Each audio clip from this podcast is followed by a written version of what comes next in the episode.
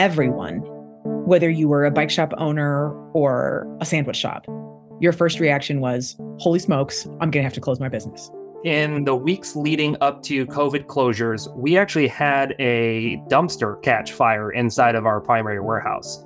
So we started COVID off with a literal dumpster fire. It wasn't that long before all of a sudden we started seeing more demand again, and people started to realize that, hey, I can riding a bike is something I can, still can do. There was a time where I was speaking to our SRAM rep, and he told me we have $2 billion of open orders. And I'm like, you can't possibly believe those are real orders. Either every existing bicycle owner has to buy another one in the next five years, or the entire third world has to walk into the playing field and start buying high end bicycles. There's just no way. Like it, it just breaks, it breaks simple math. Hello, listeners. This is Wade Wallace from Escape Collective. In this four part series, I wanted to explore the events that took place that led the bike industry to the troubling point it's at now. I spoke to over a dozen industry professionals from all over the supply chain, from well run bike shops to forecasting analysts, distributors, the biggest brands in the world, and manufacturers. It's well known that the bicycle industry went through an unprecedented boom during the pandemic from 2020 to 2022. During this period, travel came to a standstill. Gyms closed, social distancing became a thing, and the bike was the perfect anecdote to that. The economy was propped up by governments and remained healthy, and people still had disposable income that they wanted to spend. This caught the bike industry off guard, and why wouldn't it? The industry had never experienced something like this before and relies on slow, predictable growth and often trying to sell more bikes to the same people each year with the exception of e bikes. Jump ahead to 2024, and the bike industry is in strife. The world opened back up again in late 2022, and people have resumed life as they knew it. New demand has come to an abrupt halt. New entrants into the bicycle market have not stayed as the industry had hoped. We're seeing massive inventory overruns at bike shops. Big brands are taking on extra warehousing space, Businesses such as Niner, Orange, Wiggle Chain Reaction have gone into bankruptcy. Otherwise profitable big brands have taken on debt to keep afloat. There are brands out there who are doing well, but they're the exception rather than the norm. In general, though, I don't think many would disagree that the situation in major cycling markets, aside from China, is pretty dire. This is the first episode of four. We're going to bring you on a journey through the COVID feast, the storm clouds, the famine, and their lessons learned in hindsight. In this episode, entitled The Feast, we speak to a bike shop owner, a demand forecasting analyst for a distributor, direct to consumer CEOs, and a manufacturer to see what they experienced. I was surprised by their candor. It's clearly a stressful time for nearly everyone, and there were many emotionally charged discussions. People from big brands I spoke to asked to keep their names out of this as they were not authorized to speak to me, but clearly had much they wanted to say on this topic. I've paraphrased those conversations to preserve the identity of those people so they don't lose their jobs over this. Ellery Slater, along with her husband, own a bike shop in Boulder, Colorado called Sports Garage. It's one of the top independent bike shops in America of its kind. I've been there, and I know from many past conversations with Ellery that she's a top operator and a good business person. Ellery was also the brand manager for Pivot Mountain Bikes during the pandemic and saw firsthand the reckless abandon that guided some of the bike brands during these initial stages of the boom. Everyone, whether you were a bike shop owner or a sandwich shop, your first reaction was, Holy smokes, I'm going to have to close my business. Initially, the conversation around the pandemic and the pub what the public was going to need to do it preceded any one area saying, hey, bike shops are essential businesses of the transportation grid, right? So in March of 2020, we were preparing to close our doors for an indefinite amount of time while carefully listening to the state dialogue about exemptions for essential businesses and in Colorado, in addition to places like grocery stores and other places, drugstores and things like that, that were deemed essential in the state of Colorado, bicycle shops were deemed essential businesses as a part of the transportation category. And at that point in time, when we learned that we would be keeping our doors open, it was cautious optimism. What started to result with regards to how business went with, you know, being able to keep your doors open and and the lockdowns that started to happen and people's response to, you know, outdoor activity and how did that start affecting business? It wasn't as though overnight this switch flipped and all of a sudden the phone just started ringing off the hook. I mean, Yeah. the cautious optimism phase was like it grew for a while. When things did start to break loose, the first thing that we saw was people calling around looking for a bike. And it's, you know, kind of summer started. And initially, those phone calls were for bikes that were $1,500 or less. So initially, when we noticed the first influx is when we were like, wow, this is really weird. Like, we have a lot of people calling and asking for bikes that are $1,500 or less.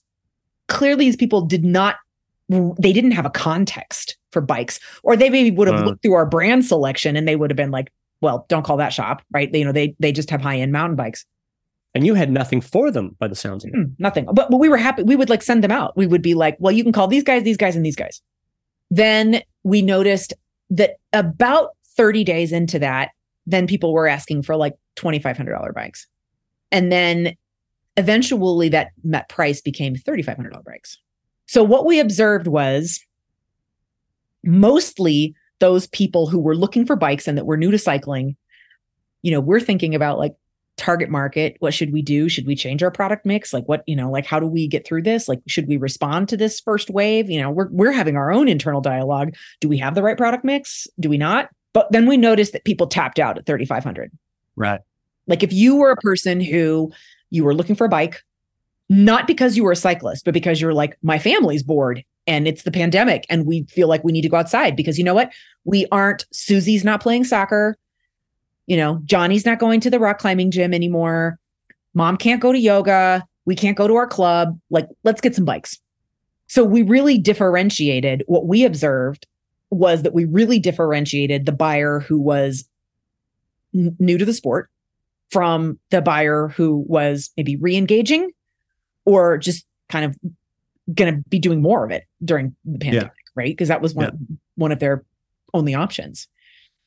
And were you still getting queries for the seven thousand dollar carbon fiber Yeti or whatever? Um, Oh, yeah. and and those were those were still selling, right? Oh yeah, I mean our regular client base was still buying bikes. Those purchases in the high end, those were people who were already enthusiasts of the sport or active in the sport, and they, for example, had to cancel their European vacation. Right. So now all of a sudden they can't go to Europe. They're not going to go on a Caribbean cruise. So they're going to take that disposable income, that recreational income that was already allocated, and they redirected it towards upgrading their outdoor equipment.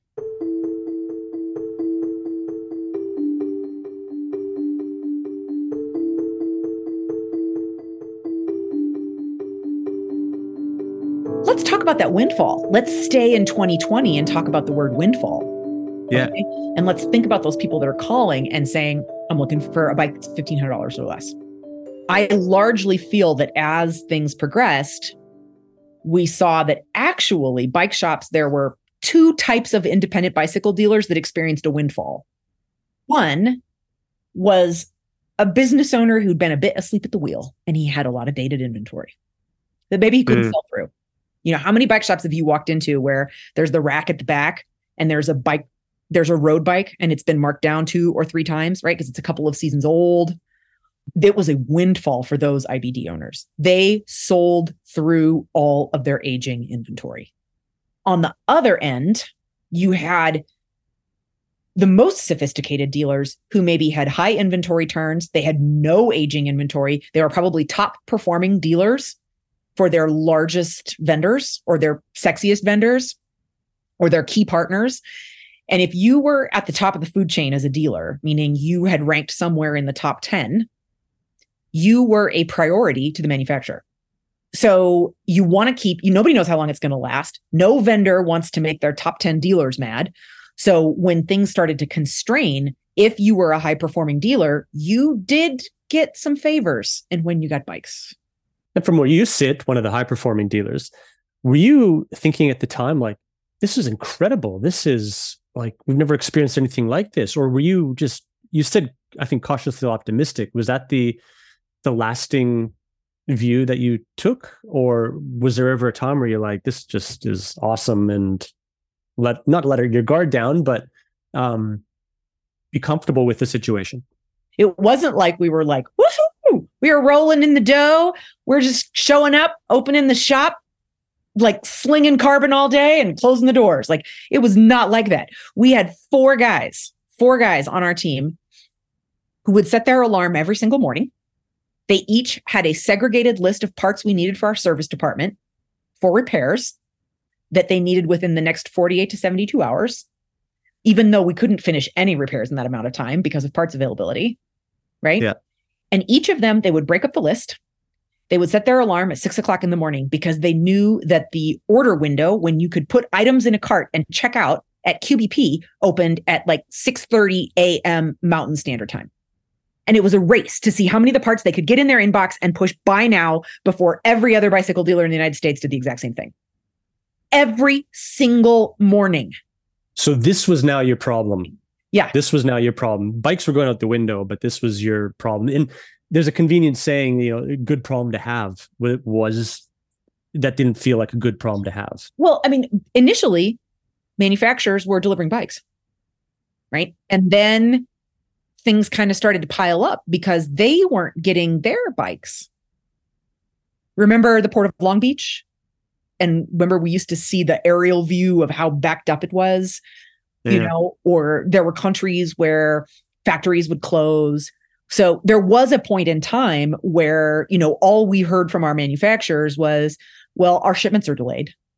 We're waiting for that to come at the end of the day, did we make more money for a couple of years? Yes, we made a lot more money for a couple of years. But I would say on an hourly basis, we paid ourselves the same. Is that right? The, with 30% more effort to make every one of those dollars. What we started to do was we said, ship us whatever you had, ship us every part you've got. We will fill the gaps. We took many, many bikes with no wheels and we figured out the wheel thing ourselves. Actually, what we yeah. would do is we would unbox everything right? We'd hang frames on the wall, parts everywhere else, and then we would build the bike. And so, yeah, wow. We did a lot of like creative things, I think, to get the bike built. Um, but the real heroes of all of that, and I cannot underestimate, I cannot under underestimate this effort to any high performing bike shop is going to know this. It's the staff that spent the time on the phone with the customers trying to help them understand what was happening part of this um, landscape, the COVID landscape, especially in late 2021, was sold products that a customer was waiting for. Bike shops were ground zero for all the signals that came through for this increased demand. All of those phone calls that were coming through ultimately led to an over indexing of forecasting back to the supply chain. Pay attention to this because we'll come back to it later. On the other end of the supply chain, I had a very hard time getting someone to speak to from manufacturing. Most have NDAs signed with big brands and don't want to get themselves into trouble. However, I was able to speak to someone who is on the ground in Taiwan, where much of the bike industry's manufacturing takes place. His name is Rob Gitelis, and he owns Factor Bikes. For 20 years, Rob used to own the manufacturing facilities who made brands like Cervelo, Focus, Santa Cruz, components for Zipp, ENVE, and Bontrager. Rob knows this landscape well, and while now he only manufactures frames and components for Factor bikes and Black Inc, he's still very well connected to this part of the industry and saw firsthand what his colleagues experienced. When the pandemic was just starting, um, at least becoming publicly known, um, was right about Chinese New Year. It was during Chinese New Year. And I just remember sitting at home uh, here in Taiwan, looking at this kind of unfold on TV and, and in the local newspaper. I'm like, this is going to be a problem. We could tell it was very quickly escalating to the point where at the last day of Chinese New Year, that was when the government basically didn't reopen. And this is really the really important time to hire people because normally you hire people on a one year contract. It starts right after Chinese New Year and it runs to the following Chinese New Year. And that's kind of the hiring window. And if you miss that window of hiring people, those people will go work at another factory if they're already your trained workers, or you know move to another industry or decide to stay you know in the countryside at home. But it's incredibly difficult to hire in china um, after chinese new year. And i think that's that's all of southeast asia. It's not just china. And what was the feeling in your gut and maybe the sentiment with other people in, in the industry um, in, in terms of like what was what was this going to look like for business I, I think, you know, in the first days, we didn't know, but very quickly, um, the bicycle companies all started telling the factories, don't ship what you've already made. Um, and we're going to greatly reduce our purchase orders. So then all of the factories responded by, okay, we need to cut capacity. So if we were planning on building 10,000 frames a month and now it's going to be 5,000 frames a month, that we now need to staff based on that number, which was a lot lower. And so the factories basically, you know, didn't take back all the workers that they had like, you know, let go or they didn't renew contracts. At the same time, a lot of factories had a lot of product because leading to Chinese New Year, you always build a lot of product. And now the, the customers are saying, we can't accept it. Now it became a cash flow issue at the factory side because They've obviously paid all the workers, paid all the material, done all the work, but the brand is now saying we we can't take it at the moment. You say that everyone reduced capacity, um, hunkered down, and then and then what happened? the polar opposite. So then we we enter, you know, the the throes of the global pandemic, and all of a sudden, cycling becomes the the great savior, and every everybody and their brother now needs a new bike every brand is now scrambling, pushing their factories, pushing Shimano, pushing SRAM. We need product. We need product. And all of these factories are all in this state of, you know, life support. And now all of a sudden they're being asked to way overproduce um, product that they just, there was just no, no chance that this was going to happen.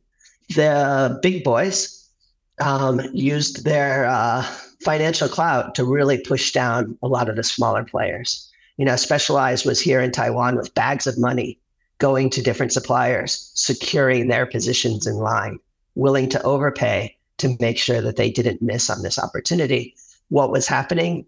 Some smaller brands were getting pushed down. Maybe you had an order in with your your supplier for you know three four hundred Shimano Dura-Ace bikes. All of a sudden, your Dura-Ace disappeared, and you know somebody else got delivery of it. Somebody who was willing to pay more or was a more important customer of that factory. What about to to scale beyond capacity? Was was that being asked of of Oh, absolutely, absolutely. Um, every everybody was throwing out these crazy numbers, and they were insisting that you could do it, and they were asking people, you know, to to step up and invest, you know, to build more production lines, to hire more people, and you know, but all of the risk was at the factory side. Some mm-hmm. factories were willing to take the risk others were not. You know, obviously, group sets became a huge issue as well, right? And so it used to always be that the frame was the longest lead time item. But now all of a sudden, group sets became a year lead time. And so it then became, again, this super difficult balancing act for the assembly factories because there was this mismatch of lead times. You know, everybody understood what the lead times were, you know, before the pandemic. And you knew, okay, I ordered my frames on this day, I ordered my group sets on this day, my wheel sets, and then it all comes in and then we assemble it and we, it all ships out. Um, assembly factories were having to rent 5, 10, 15 additional warehouses outside because it became this huge mismatch of timings of all of a sudden the frame is here. Oh, but the group set is still four months away. And DT is asking, hey, we need to ship your wheels. Oh, sorry, can you hold this? Because I know that DT had four or five additional warehouses they needed to rent.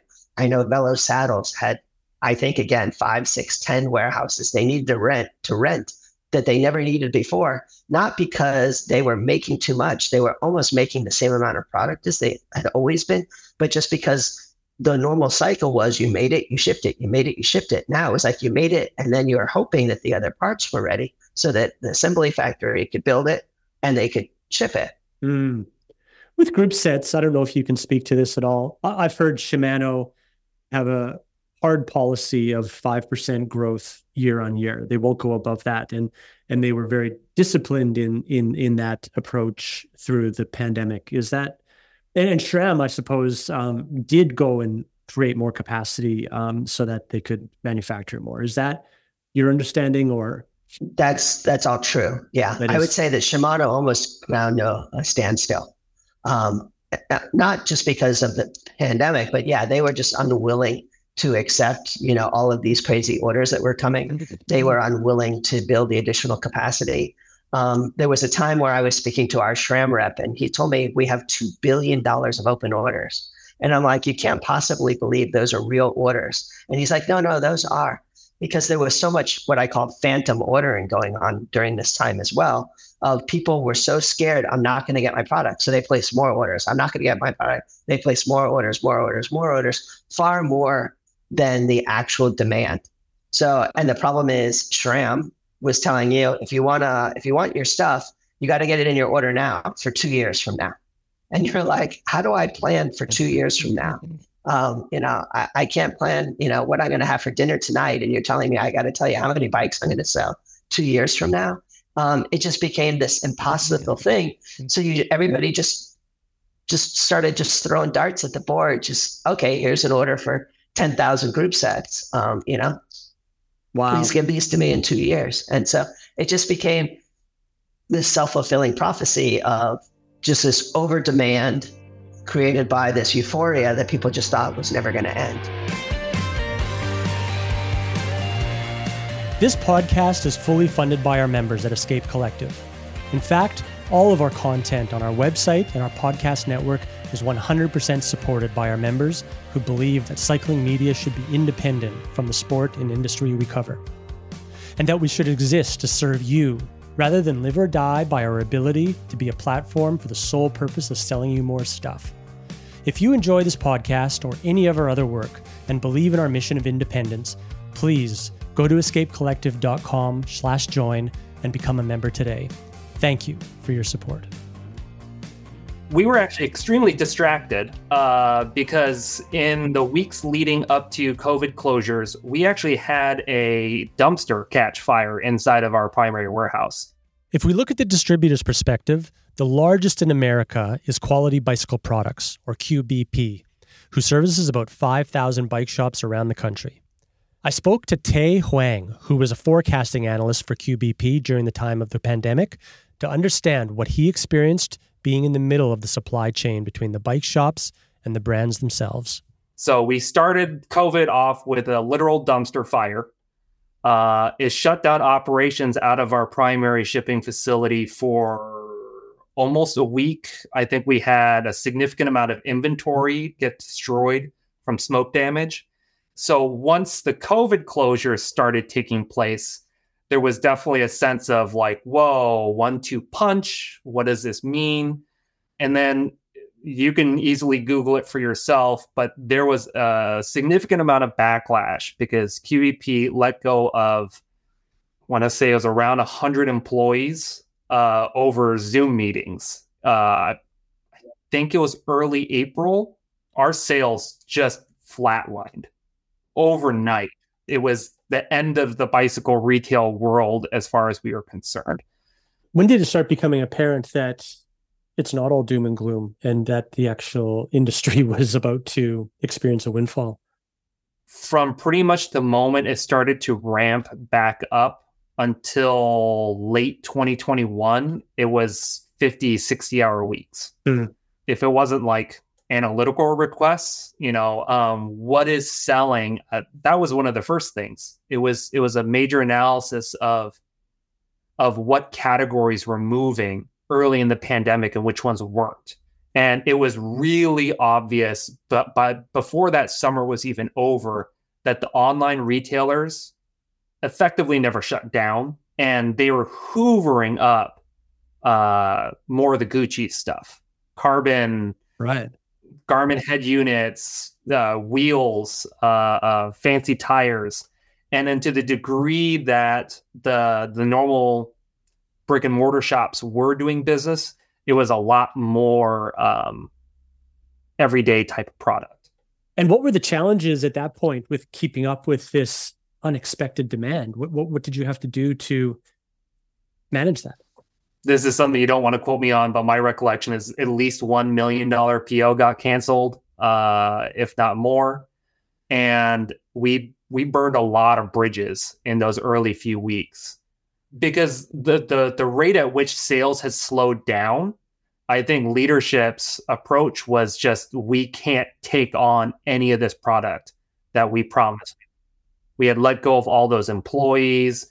They were they were really just buttoning up, expecting an extended drought. Right. And so kill uh, stopping any of that product from landing that we we we could have done, we we did. Got it. And and as a result of that, when things started ramping back up by by late spring, early summer. It had put us at the back of the line, as it were, in a lot of cases. Right. A lot of our orders had already been reassigned to other people who had not canceled them.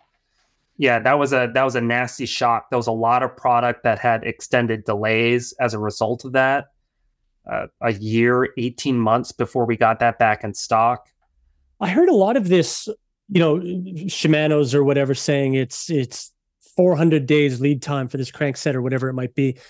How did you deal with getting some of those, or did you just forego the sales? In Q's case, we had enough weight, I think, to kind of push our way around the line. Our sales pitch is the product will get to you on time, quickly, and we always have it in stock. And for 20 odd years, that was enough to get us to the top of the to the to the top of the pile. Yeah, so you know we were we were getting a hold of what we could, um, but I mean the reality was at, at that point they were already shipping off what they'd anticipated they were probably going to sell for the year.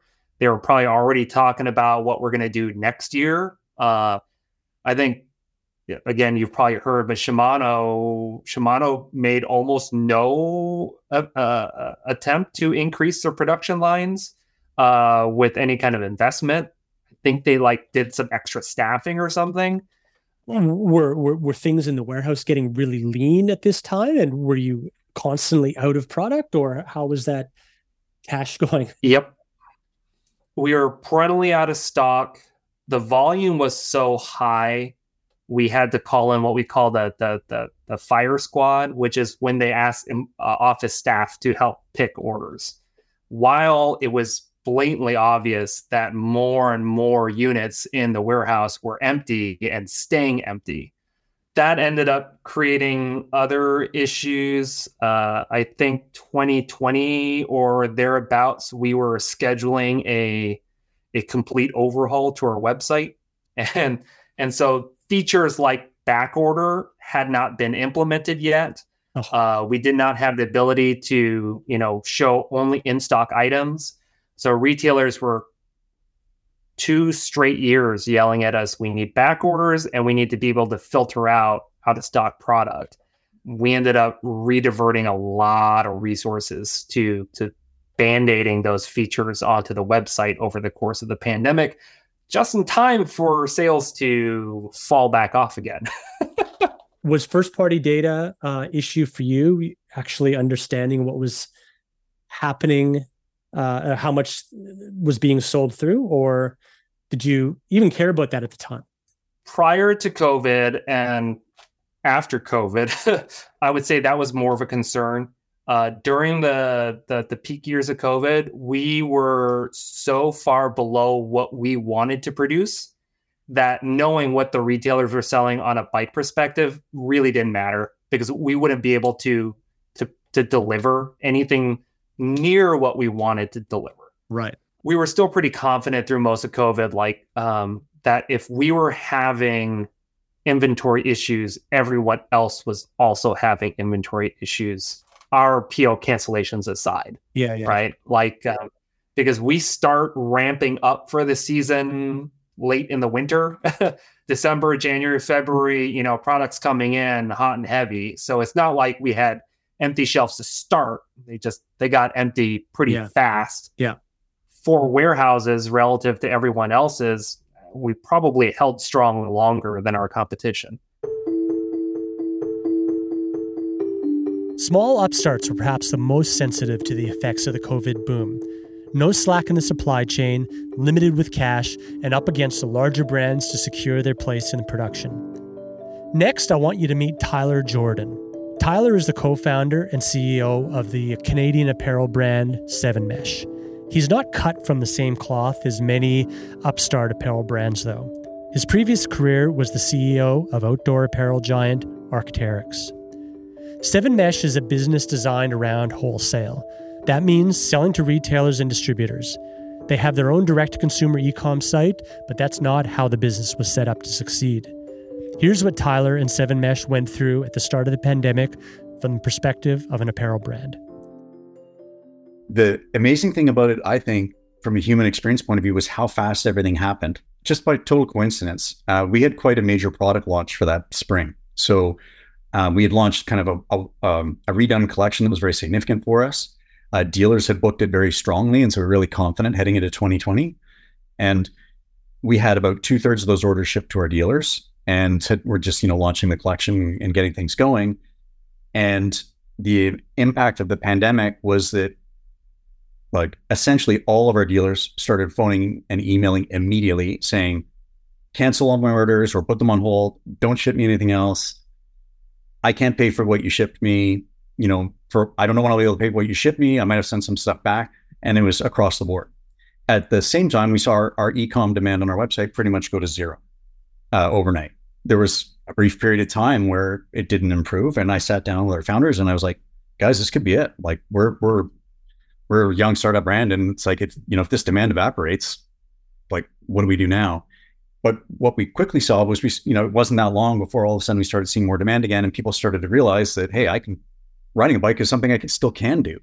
And then our business accelerated from there. And so what did you do with the windfall? How did you respond to the windfall i suppose with the the demand that just quickly came after there were some aspects of the pandemic boom that were fun and it was a terrible time in terms of worrying about what was happening to people and the impacts it had on the economies and our cultures and you know our communities and our loved ones. And I, I don't mean to take away from that at all. You know, we were a micro small business fighting to find its place in the world, and we ended up getting discovered by a lot of cyclists. And so our our business acceleration during the pandemic wasn't so much from new riders coming into the sport; it was from passionate cyclists or somewhat passionate cyclists that were doing it more and were doubling down on their activity and were really getting into it. And so uh, that was incredibly valuable for us as a as a very small business. And so there was some fun in that. Where you know that growth was good for us because we built inventory because of our big product launch. We were able to take advantage of the demand uh, and sell a bit more than we otherwise would have. So we'd forecasted quite a bit of growth for 2020. Um, uh, but we, you know, we ended up growing more than that, and you know, virtually sold, you know, anything that wasn't bolted to the floor. Like all, you know, all of our best stuff was kind of, you know, our inventory was pretty low. Um, and as a small business entrepreneurial that's fighting find its place in the world and survive versus some very big competitors, uh, we didn't like the source of the demand, but you know, but the added attention on the brand by people we're trying to reach was was great for us.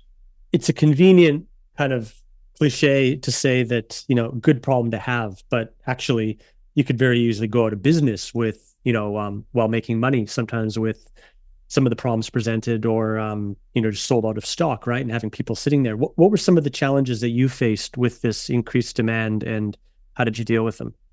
We navigated the period of the pandemic relatively well and it was really really hard work and it didn't happen by itself and we have some great people um, and we you know we did pull every trick and string in the book relationship network cajole you know find creative ways to solve problems in order to to realize it but we did okay. And because we work with um, we want to work with certain people that have certain capabilities from a raw materials point of view from a factory point of view from a supplier point of view. Um, if you think about it as as things get less commoditized and more specialized it gets much more difficult for us to make any kind of substitutions and do anything different mm. um, for us we needed to it, there was a whole bunch of binary things where it's like we could either get that or we couldn't. And we either got, you know, we either found more or we didn't, or we're able to build a substitute in time or couldn't. Um, we decided when the pandemic hit, you know, before it started accelerating, you know, we were kind of we didn't cancel any orders. For, for example, it's one thing we never did is you know, we believed we were growing because we were growing and there was demand for our product. And so um, we were comfortable that we were kind of wanted to continue with our plan. What we didn't realize is that so many other brands, um, especially in our space where we're kind of, we use a lot of outdoor materials and kind of crossover and really backcountry, really high quality protective stuff. Everybody else was canceling orders like crazy. The outdoor industry, which does a substantial, you know, outdoor and ski, which do a lot of business for fall deliveries, they were panicking and canceling orders. And they were can- some of the brands are canceling orders and leaving the factory stuck with raw materials. And so we ended up being getting caught in the crossfire where suddenly we found out that our stuff wasn't being built two months later. Not because we didn't want it, but because they were they hadn't got around, you know, they hadn't got around to calling us yet to check if they, we still wanted it. How long did you think this demand was going to last for? Was this something that you even had time to think about?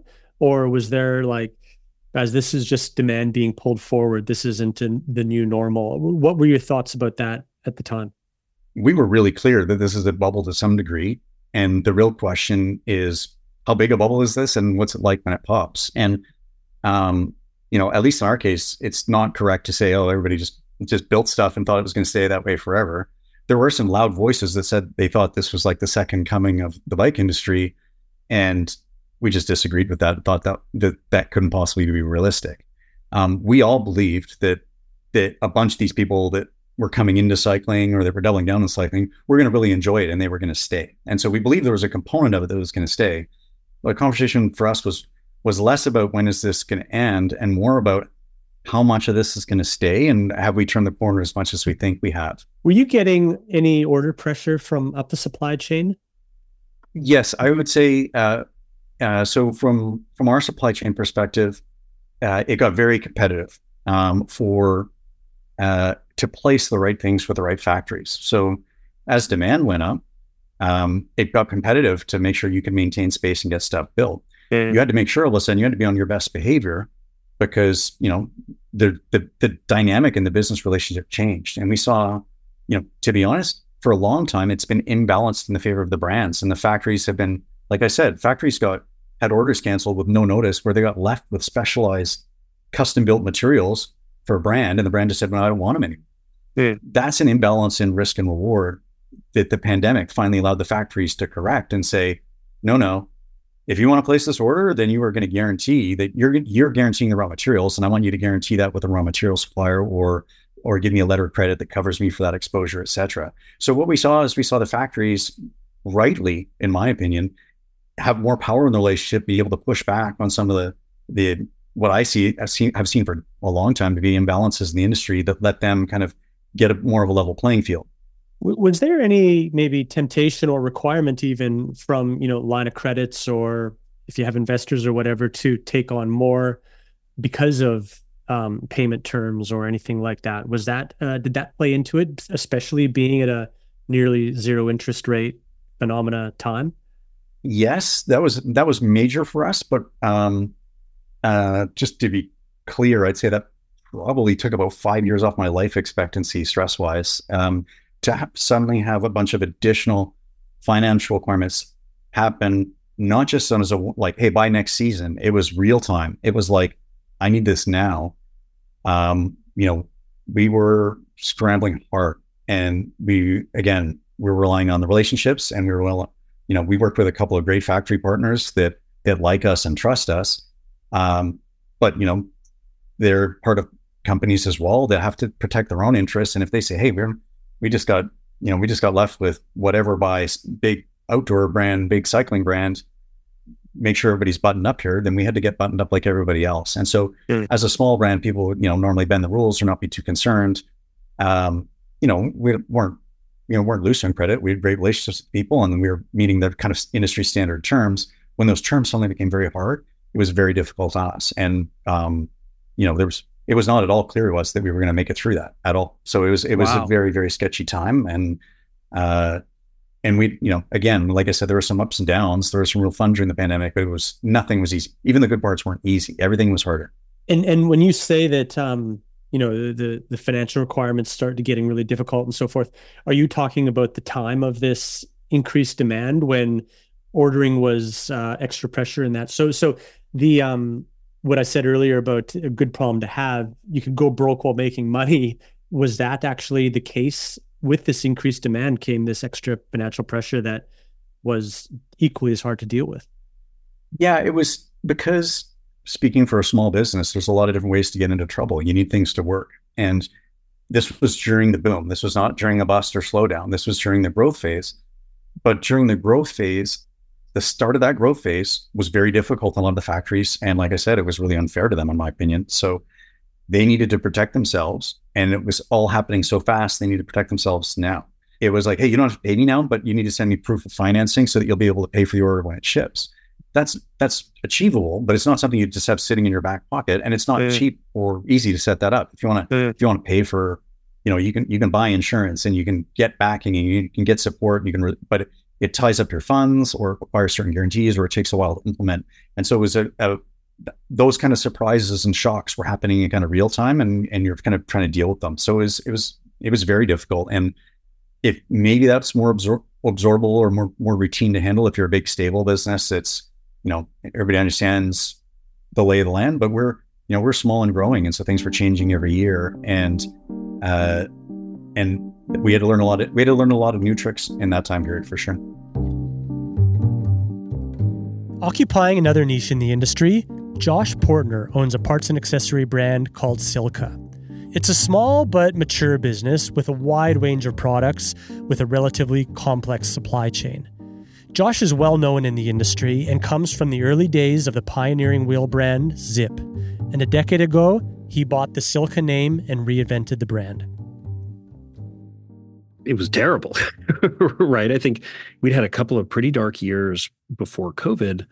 Um, you know, when the Trump administration came in here in the states, they passed all these, you know, tariffs and steel tariff and aluminum tariff and the China tariff. We don't do anything in China, but you know that just has the effect of like raising prices on everything.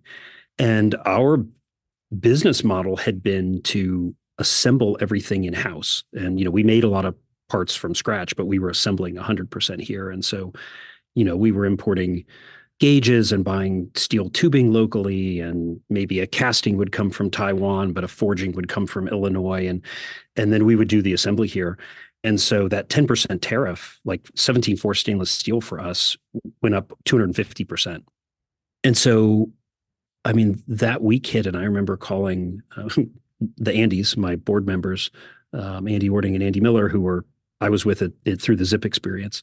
Um, and they're just amazing guys who've been around and, and have done a ton of companies and calling them and saying, okay, guys, I've got, I've got six weeks of cash. Um, I'm just going to tell the employees to go home and like, I'm going to, uh, we'll pay them until we can't pay them anymore. But I, I don't know what else to do. Like, but yeah, the timing just felt like it could not have been worse in the moment. Right. I had a good couple weeks there where I just saw it all slip away. Like there's like if this doesn't change quickly, we won't be here in six or eight weeks because that that was truly all the cat all the cash we had on hand. Geez. So what was the first indication that this wasn't all doom and gloom? When did things start becoming strangely positive? Or or was there a time in between? We were two weeks in and I knew we had this, uh, and, and, this is where the timing starts to really work in our favor. We had this lubricant that we developed that we knew was good. We had the bottles, we had the, we had everything. We just couldn't make it and ship it. And I came downtown, got the company van, put all of it in the back of the company van, and drove it to my house and you know what else were we doing right? So it's me and my wife and the kids in the garage and we're just bottling the lubricant and and i have nothing else to do and this is all going to be gone. Let me just feel like i can do something. And i didn't expect that not only did we launch it and people started buying it but you know like the youtube i mean there's hundreds of comments and that's when it really hit me like oh god the whole world's at home right now. Like what what else is anybody doing? From that moment on it just felt like this incredible tailwind. And and from there it was I I honestly barely remember the next year.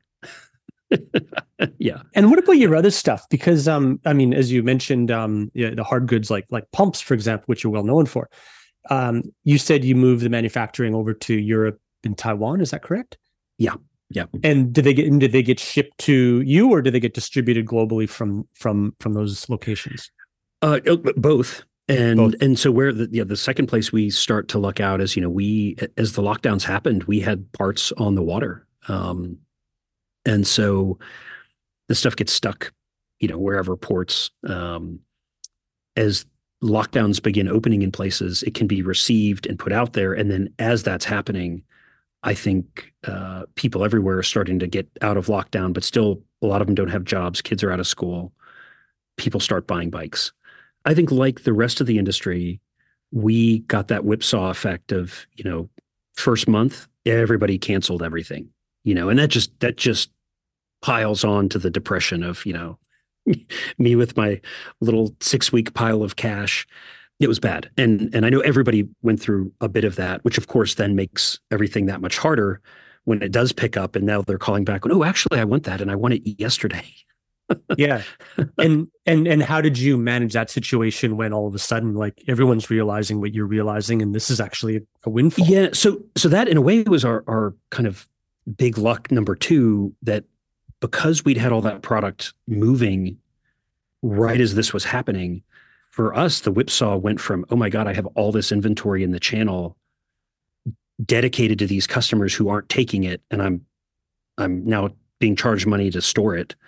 The day they showed up and said, actually, we need it, we were like, oh, actually, we still have it. it still have it. Um, we were able from that moment on to really hyper focus on okay you know the stuff i do here in indy titanium goods and uh, you know chain lube and whatever um, we are just going to do everything possible to not run out of that stuff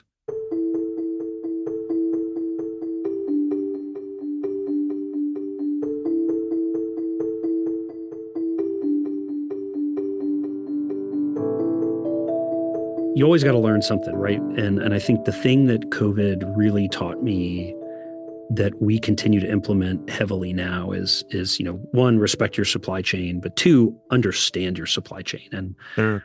and I think one of the beauties of the COVID supply chain was that so many of the suppliers opened up about their problems. I mean, my supplier database, Rolodex, and certainly ability to talk to suppliers about these things, it's completely changed. It went from, sorry, I can't do that, or sorry, I can't make it, or your lead time is 12 weeks. And now they know us well enough that they call and go, hey, I'm running behind. Here's the situation. I, we're, help me troubleshoot it. That's a very different conversation, you know? So so this so this windfall it doesn't sound like you were necessarily able to sit back and enjoy it. You it just caused a, a flurry of activity on your side trying to source materials and parts and to be able to make more product for this extra demand. Is that accurate to say? Oh yeah, it was because because remember at the same time you couldn't you couldn't get people. Like like even once everybody went back to work, not everybody went back to work, and so oh yeah. yeah, I mean we we probably averaged fifty. I don't know, 50 to 55 hours a week for a year trying to keep up with demand on the stuff that we make here. About a year into that, we really started almost doing sort of like war game scenarios. Like, like, okay, this this doesn't last forever. You know, a, a, container shipment from Taiwan to America went from twenty five hundred dollars to twenty five thousand dollars. Aluminum went way up, steel went way up. It also became scarce, which drove it up further. And so, you know, it was definitely a period where we were really looking at it, thinking, okay, guys, like we're growing in in revenue and in volume, but it, it's not like extremely profitable. The thing I think our group got ahead of sooner, maybe than a lot of other people, was sort of this idea that, you know, not all revenue and not all business was worth getting. And there were just certain things we we developed this strategy essentially based around seven products. We called it Super Seven. And we said like these are products that we can we need to focus on not running out of, and our inventory dollars need to be spent here. Yeah, I would say at the end of that first year, we got real serious about kind of wargaming the outputs. We really came out with two theories. You know, we said, okay, the plausible theory A is that this huge spike in demand is new people coming into the market and that those people, some percentage of those people are going to stay in the industry and they're just going to fatten up all future business. Or the kind of the other end of the continuum was we are just selling all sorts of extra stuff to all the same people we've always been selling to, plus a bunch of kids that have entered the market. And that in a sense, we're actually just borrowing business from the future. Mm. right? You know, mm. if we mm. double business today, it it's just coming at the expense of some amount of business for future years. And um, and then you try to game out what that is. You know, if if we, you know, sold an extra hundred of of this thing this year, does that mean we sell a hundred less next year, or do we sell twenty less for each of the next five years?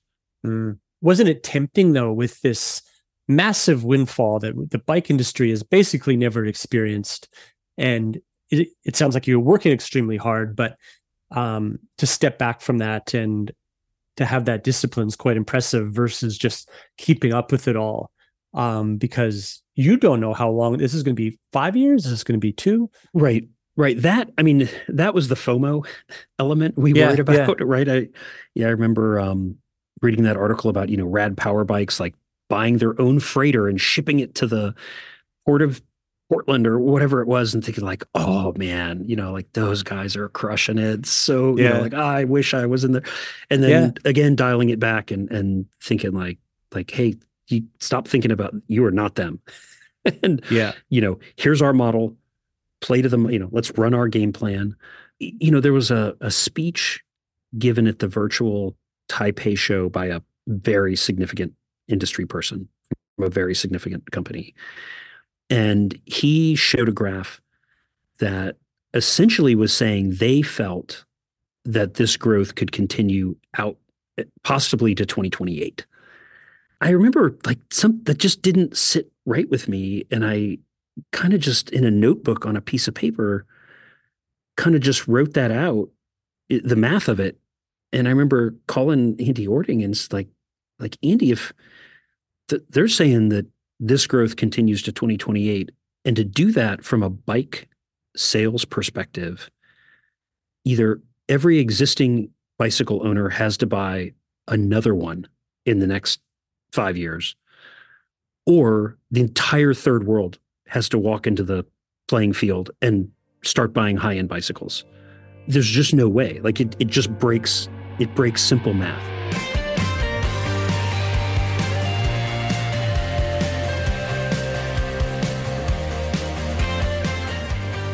That's episode one of our four part series in our investigation into what brought the bike industry to the point of strife it's in now. In the next episode, we look at the early signs that this boom might not last forever. What were the red flags?